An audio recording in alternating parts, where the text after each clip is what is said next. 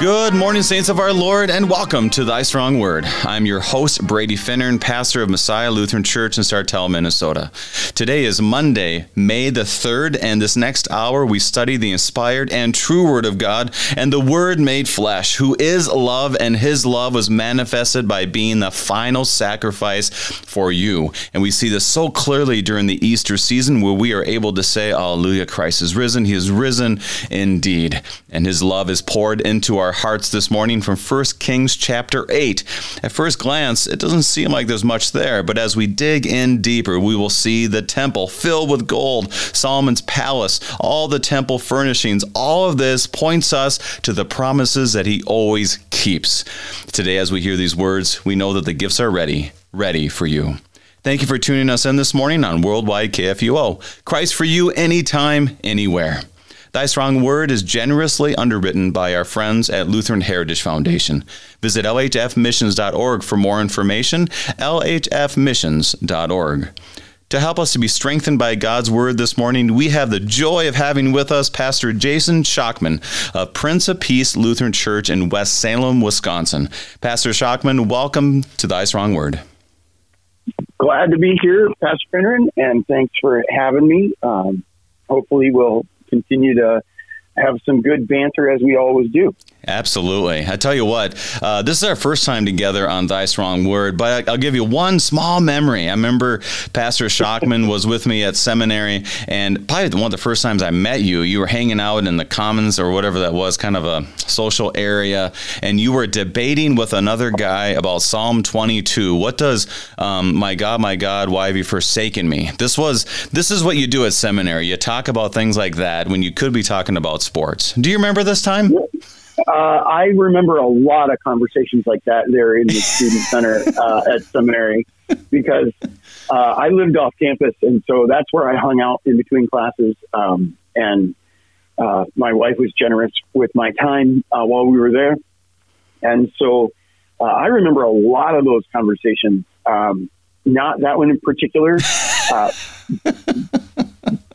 but yeah, it was a it was a good time. And this is a reminder to our listeners that uh, as we dig into the text today, send us an email with any questions because we're in a process now that we don't always get to the questions the day of, but we try to answer them um, the next day or later on during the week. Just because there's so much packed into this, as obviously Pastor Shockman is passionate about the Holy Scriptures. So send us an email kfuo at kfuo.org with any questions you have. kfuo at kfuo.org.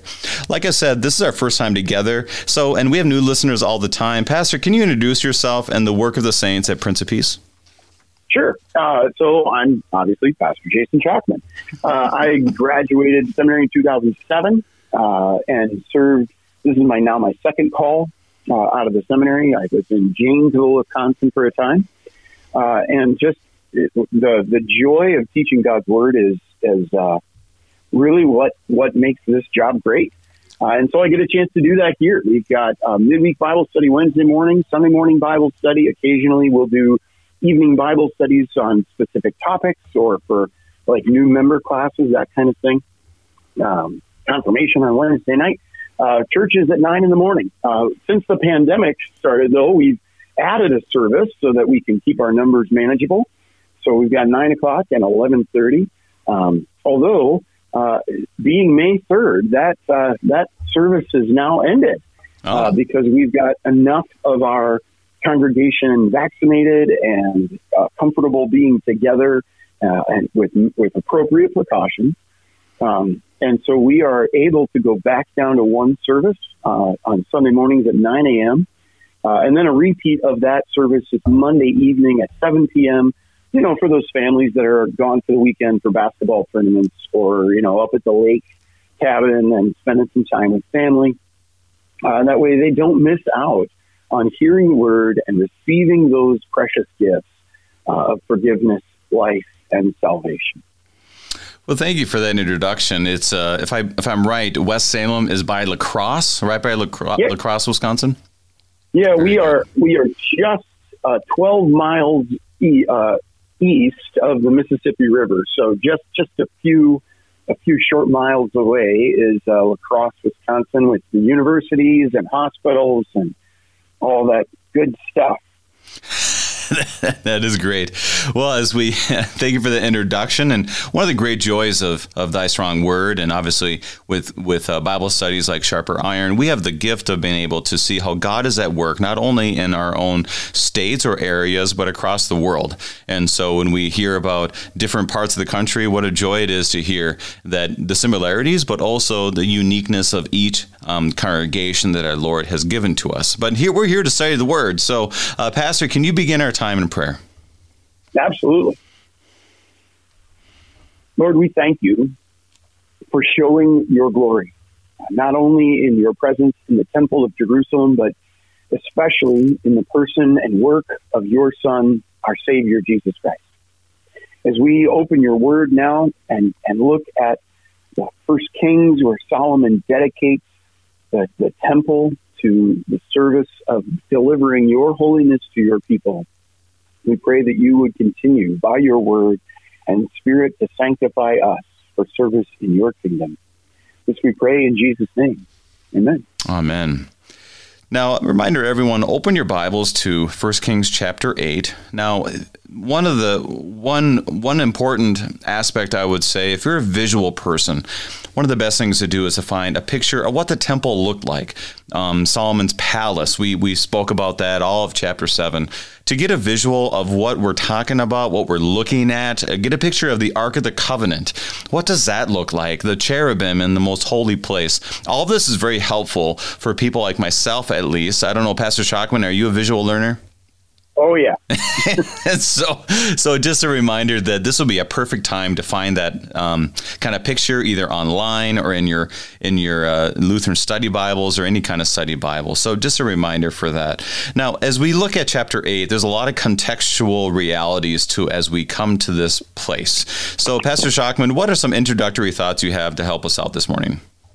Uh, well, the, the the first I think is uh, three times in this text um, there's a direct reference to uh, the covenant that God makes with the people as He brings them out of the land of Egypt.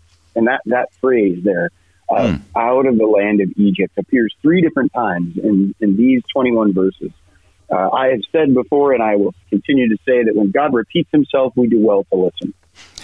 that's good. That's and so, as He repeats Himself in this text, uh, maybe that's a, a link uh, that we should be aware of.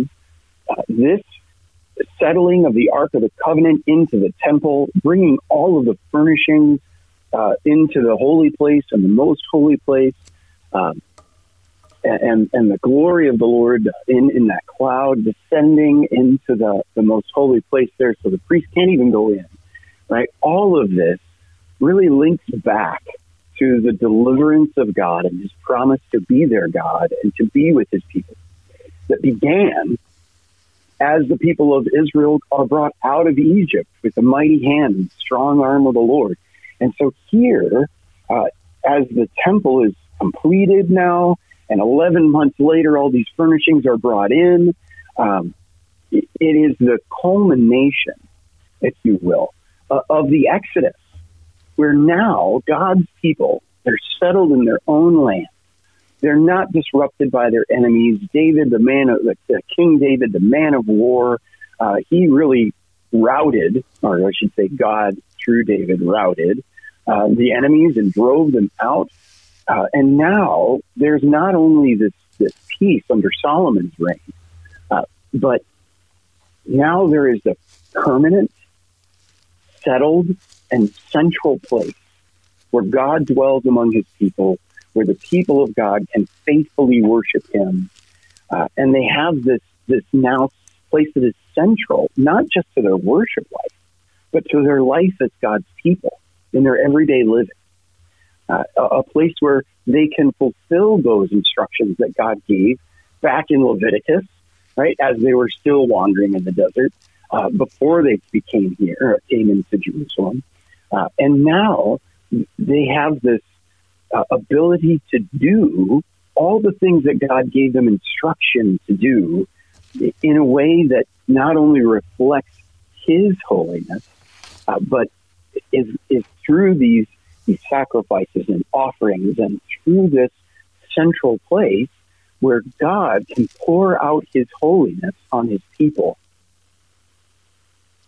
You know, and, and what's interesting is last week on uh, we had Pastor Alms, and we had actually on Friday a friend of ours, Pastor Tim Sims, spoke Ooh. about yeah, um, spoke about how you have the palace, you have uh, the court, uh, not the court, but you had uh, the um, ah, uh, the Cedars of Lebanon house, and you had basically where the, he would do his judgment, and you had all of these, all of this, and I never thought about much, and I'm glad you're going to reference this today is is how this is a culmination of everything and it says 480 years after the exodus you think about yeah. that that brings us back to the reformation 1541 um, you yeah. know just, just crazy to think about and how long they've waited and had to trust in the lord to to bring the place they can worship bring the place that they know that that God is working through his kings. That's the place where we will get judged. That's a place where we'll have our armor.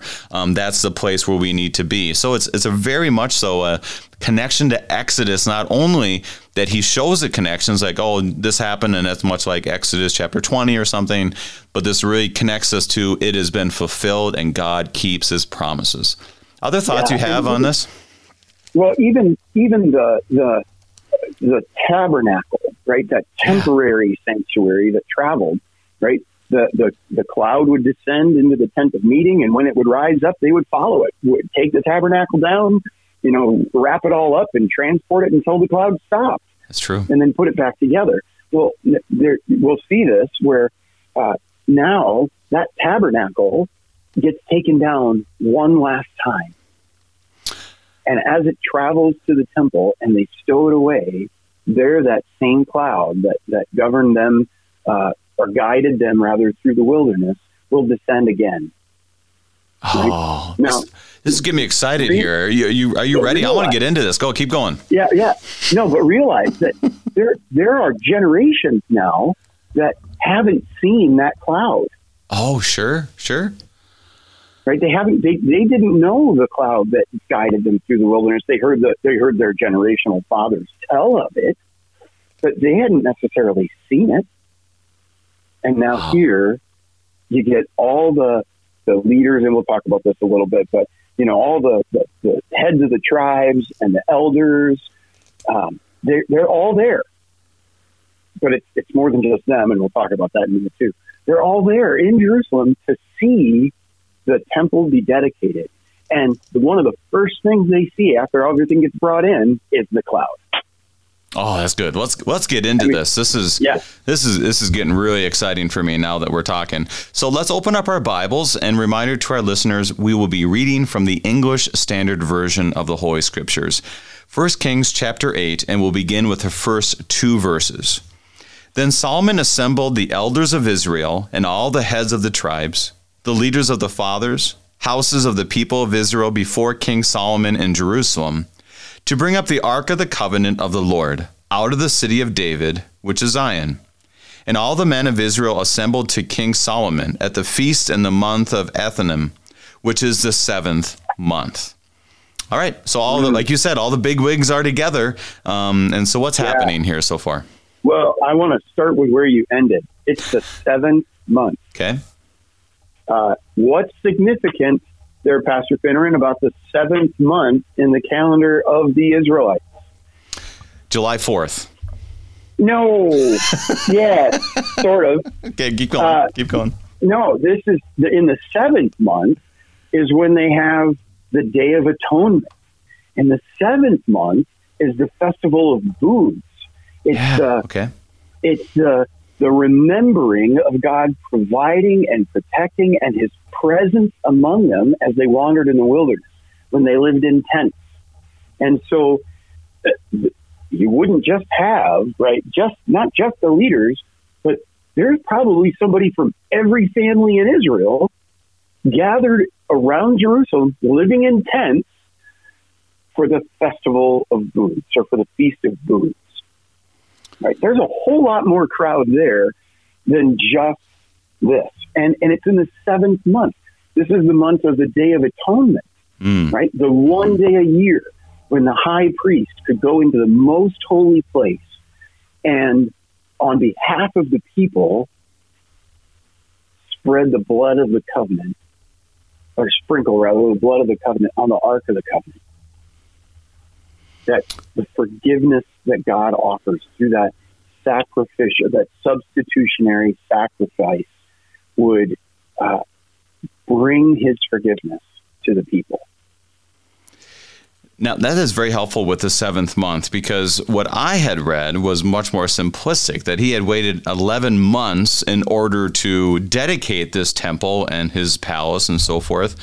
And that is kind of like that's his information. But when you realize that there's one, a lot of people around, this reminds me of Pentecost in Acts chapter 2, that yeah. God chose that time where the nations were gathered together and and and he does the same thing here. He waits until the feast of booths when people are coming and they know a big festival is coming, which obviously points us to the Lord's Supper as well. That when they had the Passover, Jesus instituted the Lord's Supper. That they already obviously many people were celebrating this, and then he institutes something new. Um, and, and that that is you know God knows what He's doing. How about that? Think? You think? uh, I, I, I, I tried to think, and it usually works. Um, yeah. So, you know, I was just, just as we were talking about it, I just wanted to just double check because I think there's one other festival in the seventh month. Yeah. So the, the first day of the seventh month is the Feast of Trumpets. Feast of Trumpets. Yeah, right. Tell us about that. And, I, I, wish I could tell you more.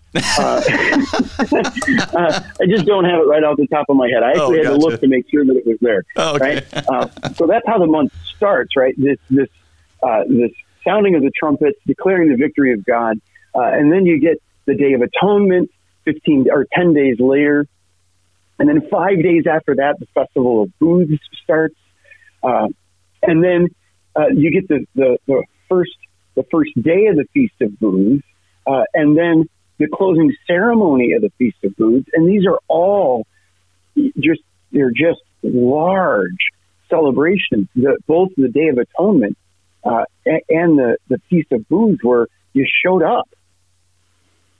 You showed up for this. Wow. You went to Jerusalem for this. Um, oh, I'm just scanning to see if I can dig out that trumpet thing for you. Well, as you are uh, looking uh, at that, let's continue. Right That's right. Yeah, yeah, please do. For our listeners, if you find it, um, let us know. Send us an email, kfuo at kfuo.org, and we'll see what we can put together. Verses 3 through 5 will continue. And all the elders of Israel came, and the priests took up the ark. And they brought up the ark of the Lord, the tent of meeting, and all the holy vessels that were in the tent the priests and the Levites brought them up. And King Solomon and all the congregation of Israel, who had assembled before him, were with him before the ark, sacrificing so many sheep and oxen, oxen that they could not be counted or numbered. So uh, they came together, like you said so well, and this really reminds us there's tons of people there, and they bring the ark of the Lord and they start making sacrifices. What's all happening here? Yeah. Well, so uh, I stumbled across the trumpets thing, by the way, or oh, my brain it. kicked into gear. Yeah, yeah. Okay. Uh, it's the it's the beginning of the year. It's like January. It's like January first, right? Ah. It's the new year. Okay. Um, and and so at the head of the year, right, they would sound the trumpets.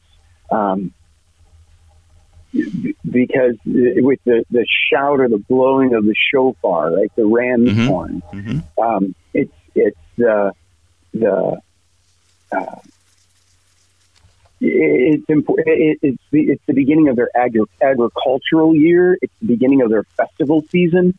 So we might say for us, it's maybe like the beginning of Advent. Sure. Yep. Right. Yep. Where it's the beginning of the festival half of the church year. The Day of Atonement quickly follows. The Feast of Booths is right on its heels. Um, and that first day of the month, that, that blowing of the horn, uh, set, signaled that this is a solemn time of preparation for the Day of Atonement.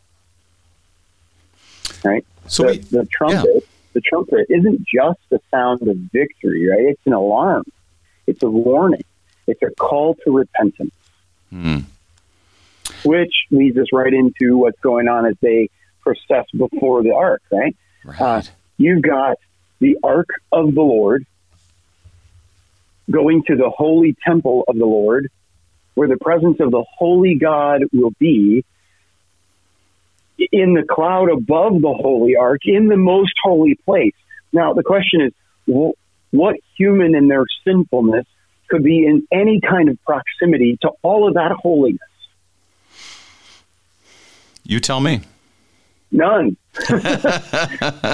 not not a one, right? And so even as they're moving the ark, the the, the thing that, or what they're doing is is essentially repenting with every step. Mm. Uh, like David, uh, bringing the Ark of the Covenant from Shiloh to Jerusalem, right? Uh, uh or from rather from the Philistines to, to was it that was that to Shiloh? See, this is where my brain has Swiss cheese moments. Um, you know, he, he, was sacrificing rams all or and, and, oxen all along the way, like sure. every few steps. Yep. Well, here, kind of the picture is Solomon and and all the congregation that had assembled before the ark they are so recognizing their own sinfulness. They are so recognizing their own need for His holiness that all along the way, they are just sacrificing animals. I mean, the picture, right, in your mind of the, the blood that is spilt mm. for the forgiveness of sins to pave the way for this holy ark to be brought to the holy temple, where the holy God has promised to dwell in the midst of the people that he will make holy. This is not insignificant, right? Yeah. They're, they're saying, look, we, we can't even count the number, right? And, and in part, that's a recognition of our need for repentance, our need for forgiveness. That's, that's the law in hmm. effect. You, you want to know the effect of the law? It leads to death. Here's an animal that's been sacrificed. That's what the law looks like. You know, and it's it's interesting as you say that that you have the the festival of trumpets, a call to repentance. This is John the Baptist, you know, before John the Baptist, calling and Jesus as well calls us to repentance, and we are called to that, as you said during Advent, during Lent, and every day our life is a daily repentance and and living we, out your baptism. Right, we're living out your baptism. You know, dying and rising with Christ. And here, one of the beauties, and I I, I should know this, um, and I should have remembered this, but really, when it talks about, like you said so well, so many sheep and oxen that they could not count or number, that this was repentance. That people were yeah. uh, hearing the trumpets, I need to repent. Day of Atonement's coming, I need to repent. Uh, Feast of Booths, um, let's all go to Jerusalem. We know what the journey is. We need to be closer to our Lord. And it's more than just a tradition. This was them making these sacrifices, and they know they need grace. And so that that, that is very helpful because, like you and I talked about before this, you read through this and you're like, okay, they made sacrifices, move on, blah, blah, blah, blah, blah but boy, you bring in those festivals and realize what time it is, that makes a mm-hmm. huge difference in the context of these passages. And uh, just so we don't miss it, just as John the Baptist was there to prepare the way of the Savior, what does he say when he sees the Savior? Behold, the Lamb of God who takes away the sin of the world. Well, how's he going to do that? By shedding his own blood right? Mm-hmm. Here, you've got the the animals, the sheep, and the oxen that are sacrificed. They're shedding their blood to cover the sins of the people. All of this points forward to Christ. Mm. And even even here, as they're bringing the ark in, as as the promised presence of God is going to dwell among them, they're preparing the way. Right? Preparing the way for the Lord through the sacrifices that are all pointing forward to Christ, the ultimate Lamb of God, who not just covers the sin of some, but the sin of the world. Wow. Let's continue on verses 6 through 11 as we hear more about the Ark of the Covenant actually entering the holy place. Verses 6 through 11. Then the priests brought the Ark of the Covenant of the Lord to its place in the inner sanctuary of the house, in the most holy place underneath the wings of the cherubim. For the cherubim spread out their wings over the place of the ark, so that the cherubim overshadowed the ark and its poles. And the poles were so long that the ends of the poles were seen from the holy place before the inner sanctuary. But they could not be seen from outside, and they are there to this day. There was nothing in the ark except two tablets of stone that Moses put there at Horeb, where the Lord made a covenant with the people of Israel when they came out of the land of Egypt. And when the priests came out of the holy place, a cloud filled the house of the Lord, so that the priests could not stand to minister before because of the cloud, for the glory of the Lord filled the house of the Lord. Now, we are going to have to take our break in about a minute. And I want to make sure here, Pastor, that we don't get too quickly to 9 through 11. I mean, that's just going to be too much fun to get there too quickly. But do you have any thoughts for about a minute here in those first uh, 6 through 8? Uh, just the priests of the Lord that brought the Ark of the Covenant to the place in their sanctuary. Um, I, I think that maybe it's worth remembering that even as they wandered in the wilderness, coming out of the land of Egypt, there were specific roles for specific peoples in carrying and transporting the ark True. and the tabernacle mm-hmm. itself. Mm-hmm. Right. And so here we see them going back to what they did, not like David did when he put it on a cart, right? yes. And uh, was it was it Uzziah? Yep, yep. Uh, that, that reached out to catch it and struck him dead. Yeah. No, no, not like that. They're doing it right. They're carrying it on the poles. They're carrying it the way they're supposed to. Uh, it, it, it's it's the it's the right way. And so it's in the proper place ready, I guess you'd say, to give the gifts. It's ready to do its work. It's ready for the yeah. Lord to show once again that he fulfills his promises. But now we need to take yeah. our break. We are studying 1 Kings chapter 8 with Pastor Jason Shockman, and we'll be right back.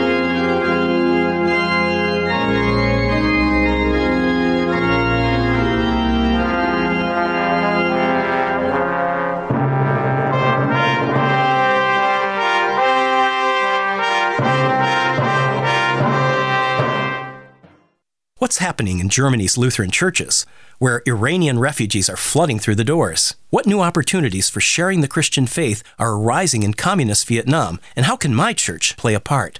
Mission speakers, all LCMS pastors from the Lutheran Heritage Foundation, will come to your church free of charge to preach and lead Bible studies tying into this exciting work going on all around the world. To schedule your speaker, call LHF at 800 554 0723. And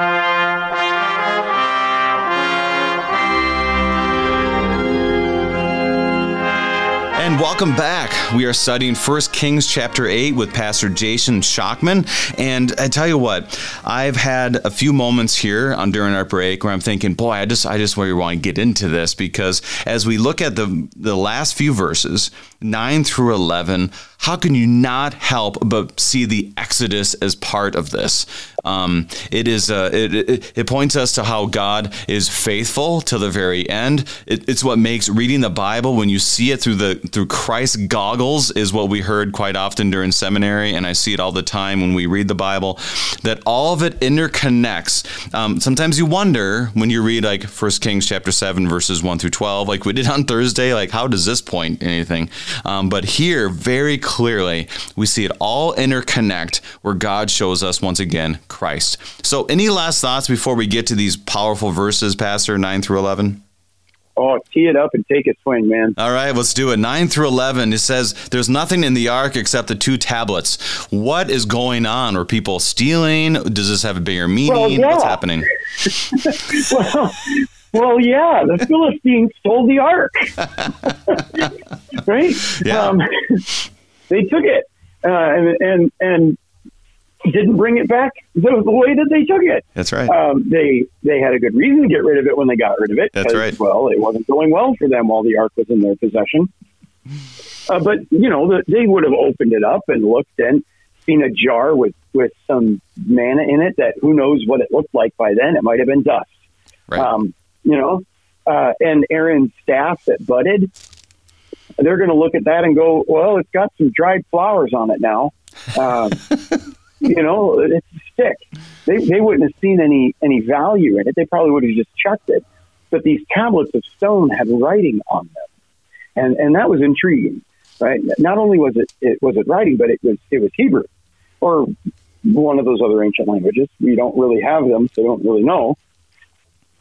Uh, but my, my, my understanding is uh, what we see as the Ten Commandments would have been part of what was written on those tablets of stone. Right? There may have been more than just the Decalogue written on those tablets. Um, and and so really those tablets were the foundation of what it meant to be the holy people of God, what it meant to be an Israelite mm-hmm. of the people of Israel. Right? Uh, and when you talk to, to the Jews today, right, where do they start numbering the Ten Commandments? They don't start with have no other gods before me. They start with number one is I am the Lord your God who brought you out of the land of Egypt, okay. who delivered you from a house of slavery and bondage. Starts with promise. Yeah. Mm-hmm. So, it, while while the, the Philistines wouldn't have had any, you know, real connection to manna uh, or Aaron's budded staff, the writing on these tablets would have been intriguing to them. They would have kept it. So whether they kept it all together or not, when they brought it back, the tablets of stone were in there. Uh, so that's all that's left now uh, as they bring the ark to the temple. Nonetheless, everything that Israel is doing surrounding this event really does harken back to the events of the Exodus, where Aaron's staff was heavily involved. Mm. The, the events of the wandering in the wilderness, and they're, they're in the context of the Feast of Booths, where the manna that they collected every morning was, you know, that fine flake-like substance was was right there. Yeah. So th- they would have remembered, oh, those things were in the ark. Uh, now it's just the tablets, but the ark itself is a is a reminder for them not only of uh, the promise of God's presence, but also of, of His past deliverance. And and we're going to see that uh, as we get a little further in, uh, Solomon has a very clear view of this that past events, cert- present circumstances, all shape how we look toward the future. And that's and those are good words for us to remember, right? In our yeah. in our daily walk with the Lord, that past events do affect where we are, but that's why we look at the past events of Scripture and realize that as the Lord was with the Israelites when they finally made it to this point, He is also with us. Now, one thing that uh, struck me here is that the priests come out of the holy place because it was filled, a cloud filled the house. What does this represent, or what's happening? Well, this is the this is the, the glory of the Lord, right? Mm-hmm. Um, this is and and note uh, in our in our text here uh, when it talks about the, the Lord there in verse nine, that's Yahweh. Mm-hmm. Like that's the that's the personal covenant name of the God of Israel. there's no messing around. This isn't just some general name for God like El or Elohim. This is the Hebrew for the covenant God of Israel. And, and, and it even says so, right, right there in verse 9, uh, when he brought him up out of Egypt. So the, the priests come out of the holy place. The cloud of the Lord again filled the house of Yahweh. Uh, and at the end of verse 10 there, and then into 11, they couldn't stand to minister because of the cloud, for the glory of Yahweh filled the house of Yahweh. Right? Uh, think about the, the, if we can fast forward right to the Mount of Transfiguration. Mm-hmm. You got Jesus on the mountain, revealed in His glory, and and Peter, uh, you know, Peter open mouth insert foot guy uh, says, Lord, it is good to be here. Let's put up tents. And you got to be thinking, he's thinking foods. He's thinking festival of food. Yeah, right. He's thinking, this is this is the presence of God. This is what we celebrate with the festival of food. This is God's presence and God's provision, and here it is. So let's set up some booths for you and Moses and Elijah, and we'll just hang out here, right, for probably seven days or so, because that's about how long the booth festival ran. Mm-hmm. And and then the cloud comes down, and they're on the ground. Right? They they they fall down in fear. The, the presence of the of God in that cloud of glory is not something that people are comfortable with. Mm-hmm. You know, let's go back to Exodus. Now we got Mount Sinai, and the people are gathered around the base of Mount Sinai, and God in the cloud, and the lightning, and the thunder, and the shaking of the mountain proclaims His word, and all the people are freaked out. Understandable. and they tell Moses, "Don't, yeah, right. Don't let him talk to us anymore. You talk to us for him." or we're going to die. Because this cloud isn't just like some thunderhead that you see roll in and across the plains. Right? This is the very presence of God, the holy God. And we're not holy people. That brings a whole new perspective on the Mount of Transfiguration. That brings a whole new perspective, Pastor. Um, Isn't that fun? So I'm I'm uh, I'm overwhelmed right now. Kind of like there, you know, I feel like I'm in the clouds, uh, trying to figure out how this all connects. You're making it very clear of how scripture is interconnected, as we said, almost a golden thread that comes through. And for this text, it appears the presence of the Lord is that golden thread. Obviously, it's Christ, um, but but the the presence of the Lord among His people, showing them, by the way, I'm with you here. You know, this is oh, um, incarnational yeah, type stuff. You know, yeah. Go ahead. It gets better. Better. It gets okay. Better. It gets oh, better. yeah. If you go, if you got your Bibles open, folks, and you just flip back real quick to Exodus chapter 40 uh, and look at verses 34 and 35. Exodus, Exodus chapter 40. 40. Okay, let's do it. That's why we're here. Verses 34 and 35. We're right at the end of Exodus. This is right before we hear all the stuff that God told Moses to tell the people of Israel that they were going to do now that they're his people, right? Mm-hmm. Moses, this is 35, and Moses was not able to enter the tent of meeting because the cloud settled on it and the glory of Yahweh filled the tabernacle. Yeah, there it is. It, wait, we, we forgot 34. 34. Then the cloud covered the tent of meeting, and the glory of Yahweh filled the tabernacle, and Moses couldn't go in. Oh, what do we see happening in 1 Kings chapter 8? Same thing.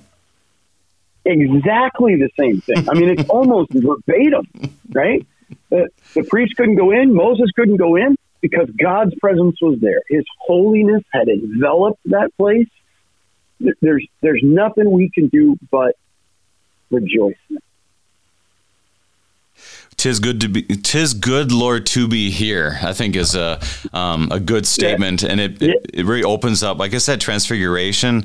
I know um, that hymn i love transfiguration sunday being able to sing that hymn because it it also points us to today that when we are yeah. in worship that we are in the presence of the lord. Um, yeah right. it, but don't forget to continue with that hymn right, right. good lord to be here. But since we may not remain Right. Lord, as you bid us leave the mount, come with us on the plain. To the plain. Nice, very nice. See that? I tell you what, you want hymns quoted. I think Pastor Shockman is your uh-huh. man, and we heard it today. Anyways, oh come on now. So we know the glory of the Lord is with His people, and then Solomon replies, and I want to get to that point. But Pastor, do you have any last thoughts on those first eleven verses? Oh, I'm good right there, man. All right. We, have we've we've we covered, covered a bunch. We've covered it. And a reminder to our listeners that as we look at this, um, remember we are going slowly through the scriptures. That um, pastor and, and I and, and all pastors and even we've, we've experienced on this show, on this program, is that there are professors who have been studying, like, for example, Dr. Das in the book of Galatians. He's been studying for 15 years. So remember, there's always something new to learn and don't feel like we have it all put together. That's why we're going oh, slow. No and always looking back to Jesus. So let's continue on 12 through 13. Then sure. Solomon said, The Lord has said that he would dwell in thick darkness. I have indeed built you an exalted house, a place for you to dwell in forever. So Solomon speaks. Now, I want to do I want to do this real quick thing here is when it says Lord and it's Lord with capital L O R D. I yeah. think, if I'm correct here, Pastor, you're the Hebrew scholar in the place. Oh, is Lord Lord capitalized means that's the personal name for God, which is Yahweh. Am I correct? Yeah. Yes, yes. Okay. In the ESV, anyway, uh, that was an editor's choice. Right when they translate from Hebrew to English, anytime Yahweh, that personal covenant name of the Old Testament people of Israel, shows up, uh, then that is how they mark it uh, because there's different names for God, mm-hmm. right?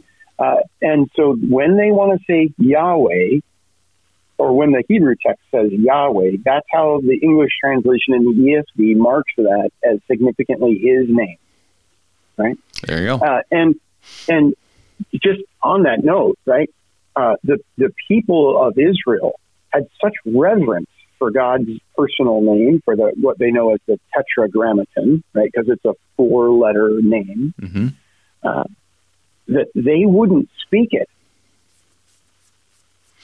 They, they would. They, they would.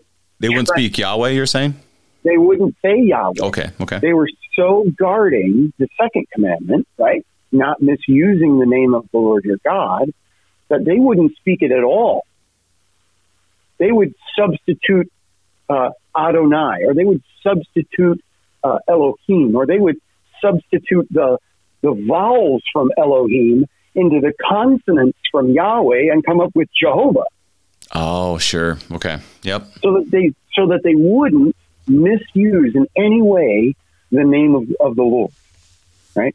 So this is no small thing that Solomon, the king, not the priest, not the high priest, not the not the high priest that was to put the name of the Lord on the people in the evening, saying, "May the Lord bless you and keep you. The Lord make His face shine on you and be gracious unto you.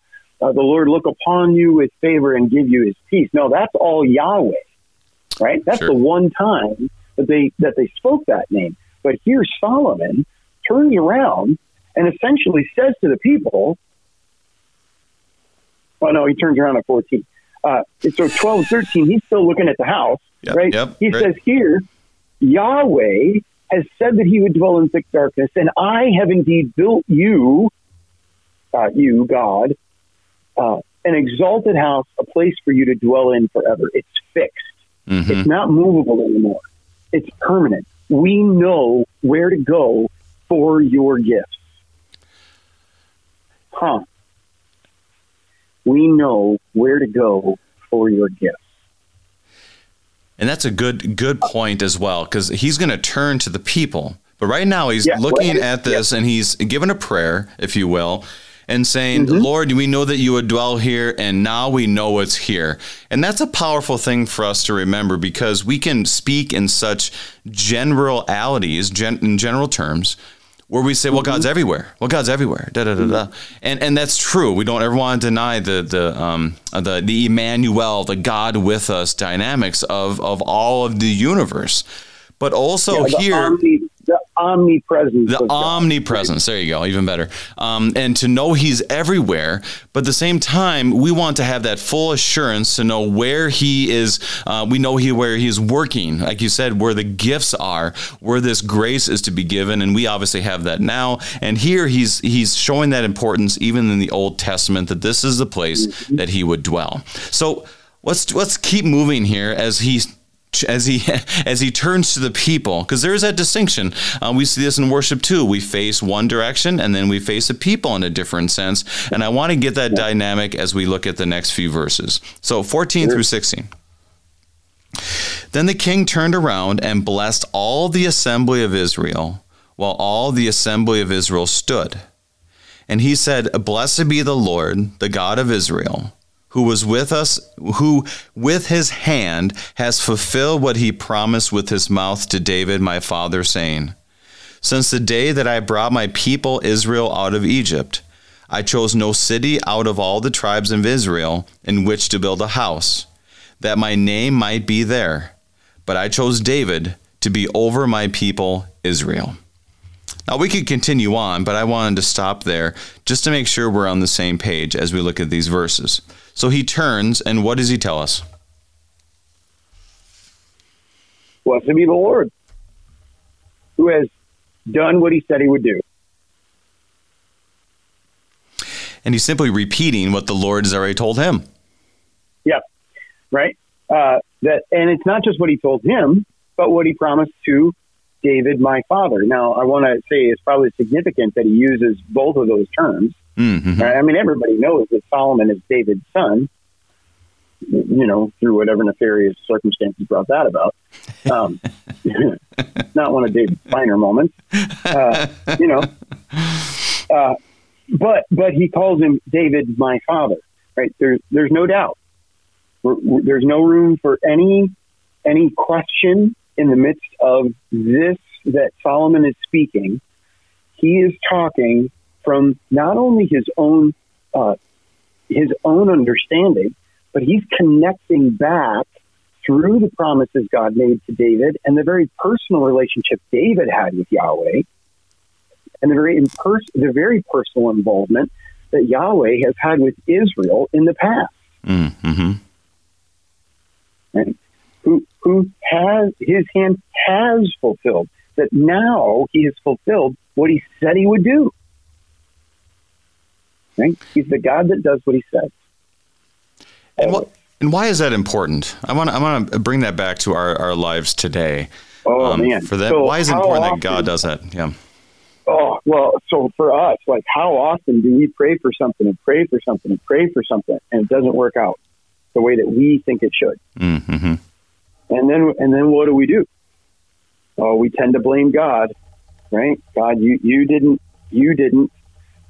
God, how could you let this? Right? We tend to, we tend to make it, make it about him failing. Right. Right. yeah. Uh, to, to my knowledge, he hasn't failed yet. Uh, we may not always like how he goes about it, but he always, always keeps his promises.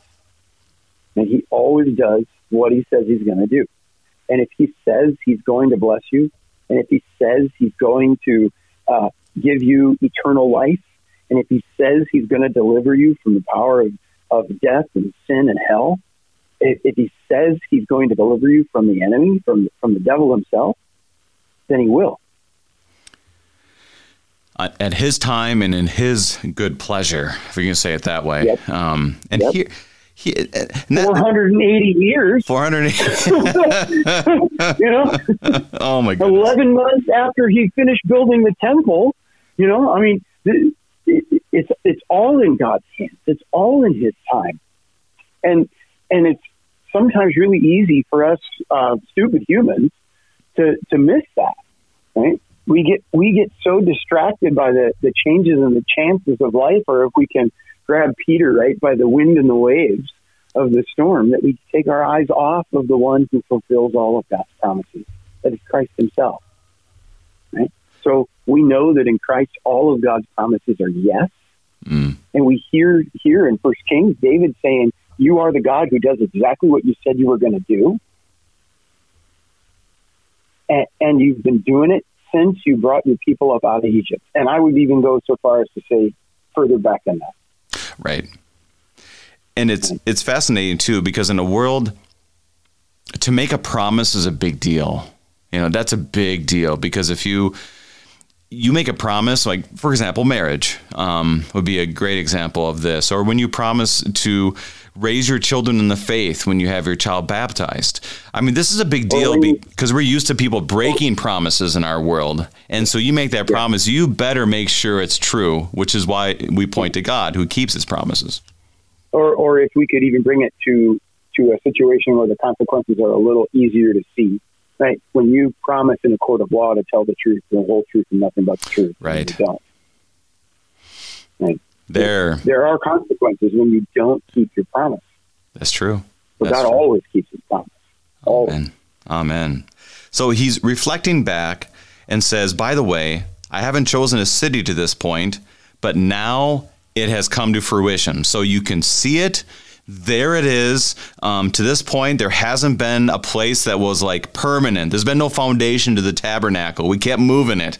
Um, we've right. traveled throughout the desert 480 years, and now you God's people have the opportunity to see it and, and to, to be able to touch it, to be partakers of it, all right there. I found that interesting as I read this.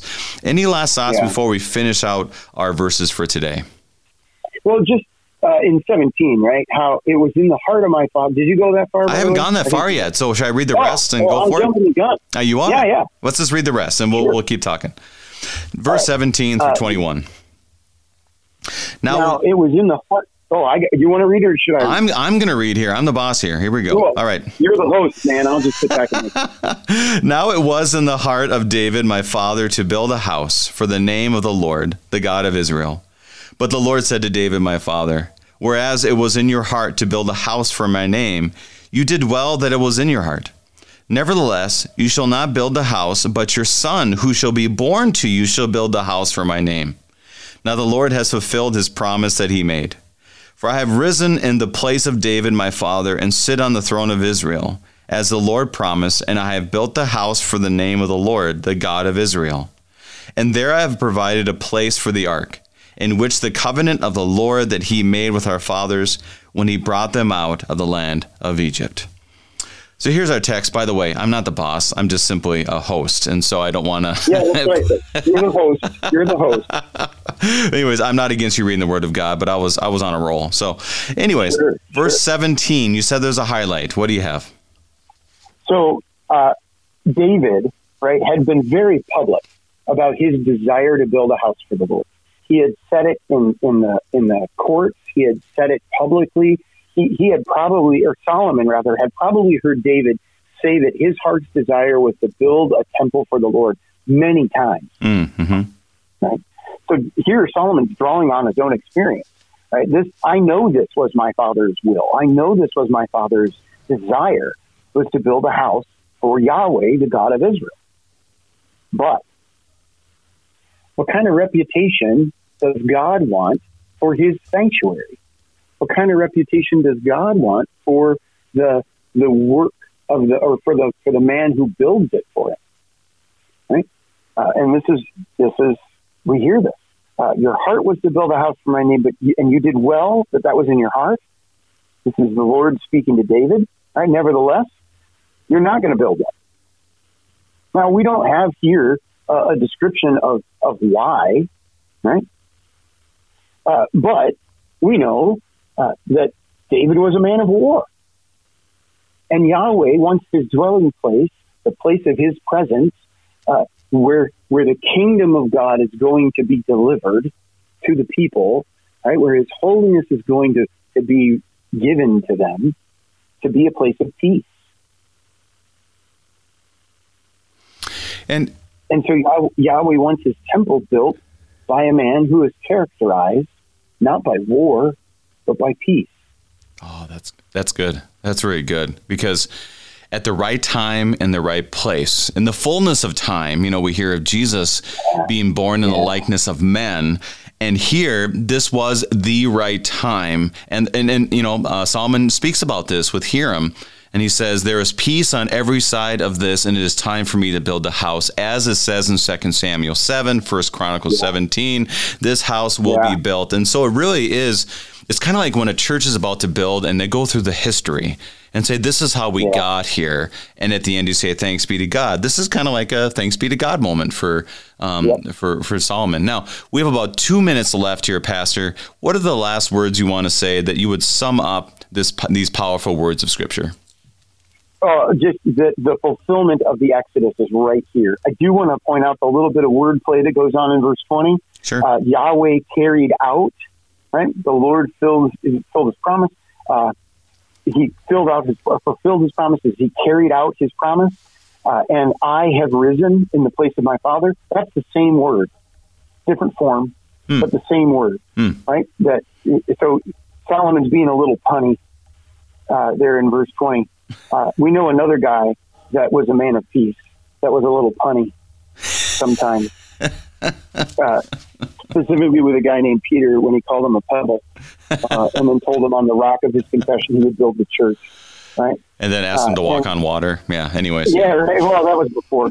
yeah. Oh no, that was after. Yeah. Yeah. Uh, so again, I think that the thing that we see here in Solomon's blessing of the people, the thing we see in uh, the even in the unfolding of the bringing the ark of the Lord into the temple of the Lord, is Solomon is looking to the past, see God's promises, to see His acts of deliverance. He's connecting them with the present in what is happening right now all so that he can look to the future uh, as he, in the next uh, reading, uh, will have this prayer of dedication, looking forward to what will be uh, now that this exodus has been fulfilled.